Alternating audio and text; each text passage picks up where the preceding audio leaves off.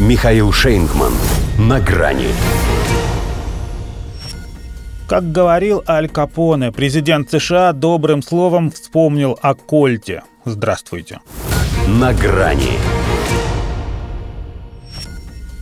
А Джо Байдену точно антиковидную прививку поставили?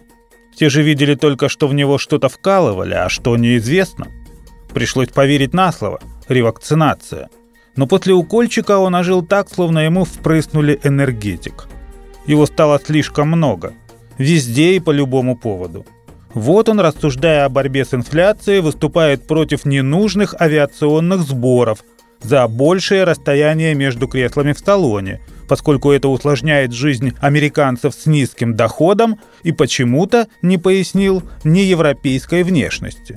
Вот он во время протокольной съемки с президентом Израиля корчит, как ему кажется, смешные рожицы назойливым журналистам – заставляя Исхака Герцога недоуменно озираться по сторонам, чтобы развеять сомнения, туда ли он попал.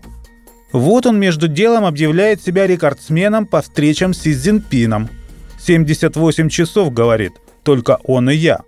Си, кстати, об этом ни разу не вспоминал. Но главный в этот день пассаж он выдал на встрече с руководством Пентагона – до него, правда, это сказал Аль Капоне. Однако Джо творчески переработал хрестоматийное «добрым словом» и кольтом можно добиться больше, чем одним добрым словом. США продолжат лидировать и вести за собой остальных с помощью дипломатии, подкрепленной лучшей боевой силой в мире. Вообще американская дипломатия – это оксюморон. Хотя бы потому, что добрых слов в ее лексиконе осталось меньше, чем было у того же Аль Капоне – и если проскакивают, то сопровождаются либо скрещенными за спиной пальцами, либо кукишем в кармане. Ну и кольтом в другой руке. Мы должны поддерживать военное превосходство, четко давая понять, что мы не ищем конфликта. Сформулировал Байден ключевой принцип геополитического лицемерия США так, словно он когда-то творил еще и под фамилией Оруэлл. Тоже ведь получается, война – это мир.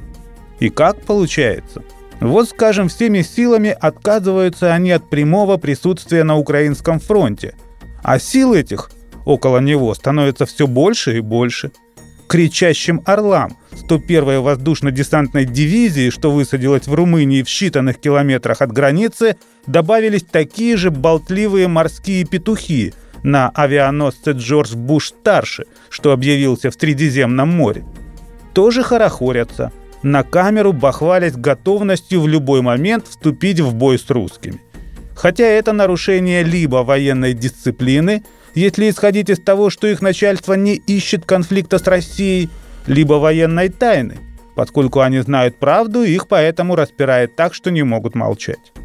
Впрочем, не исключено, что это всего лишь старые добрые понты дешевые, рассчитанные на впечатлительных домохозяек – не знающих, например, что тех же кричащих орлов прилично пощипали и щелкнули по клюву во Вьетнаме и в Афганистане.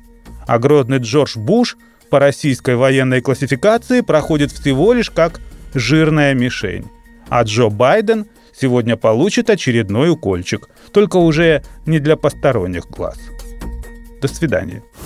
На грани с Михаилом Шейнгманом.